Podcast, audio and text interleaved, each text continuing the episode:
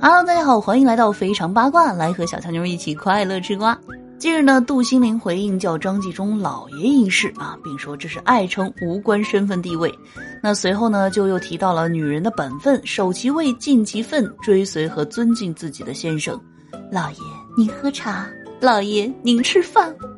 而且呢，这篇发文啊，还配了一张图。从一张图中呢，我们就能看到两个人的这个地位啊。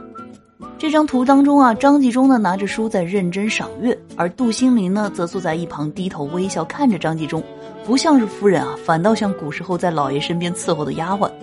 那或许啊，这就是跨越阶级嫁进豪门的代价，是吧？两个人呢年龄还相差了三十一岁，让不少网友呢对杜心凌哀其不幸，怒其不争。那同时呢，这一解释啊引起了广大网友的争议啊，网友直呼杜心凌这是女德班高材生吧？啊！不过呢，每个人啊，其实都有自己的选择。我们呢，作为吃瓜群众啊，可以不认可这种做法，但是呢，也不能去阻碍别人的决定，对吧？那只有呢，自己才知道自己是不是真的幸福。我们也无权去评判他。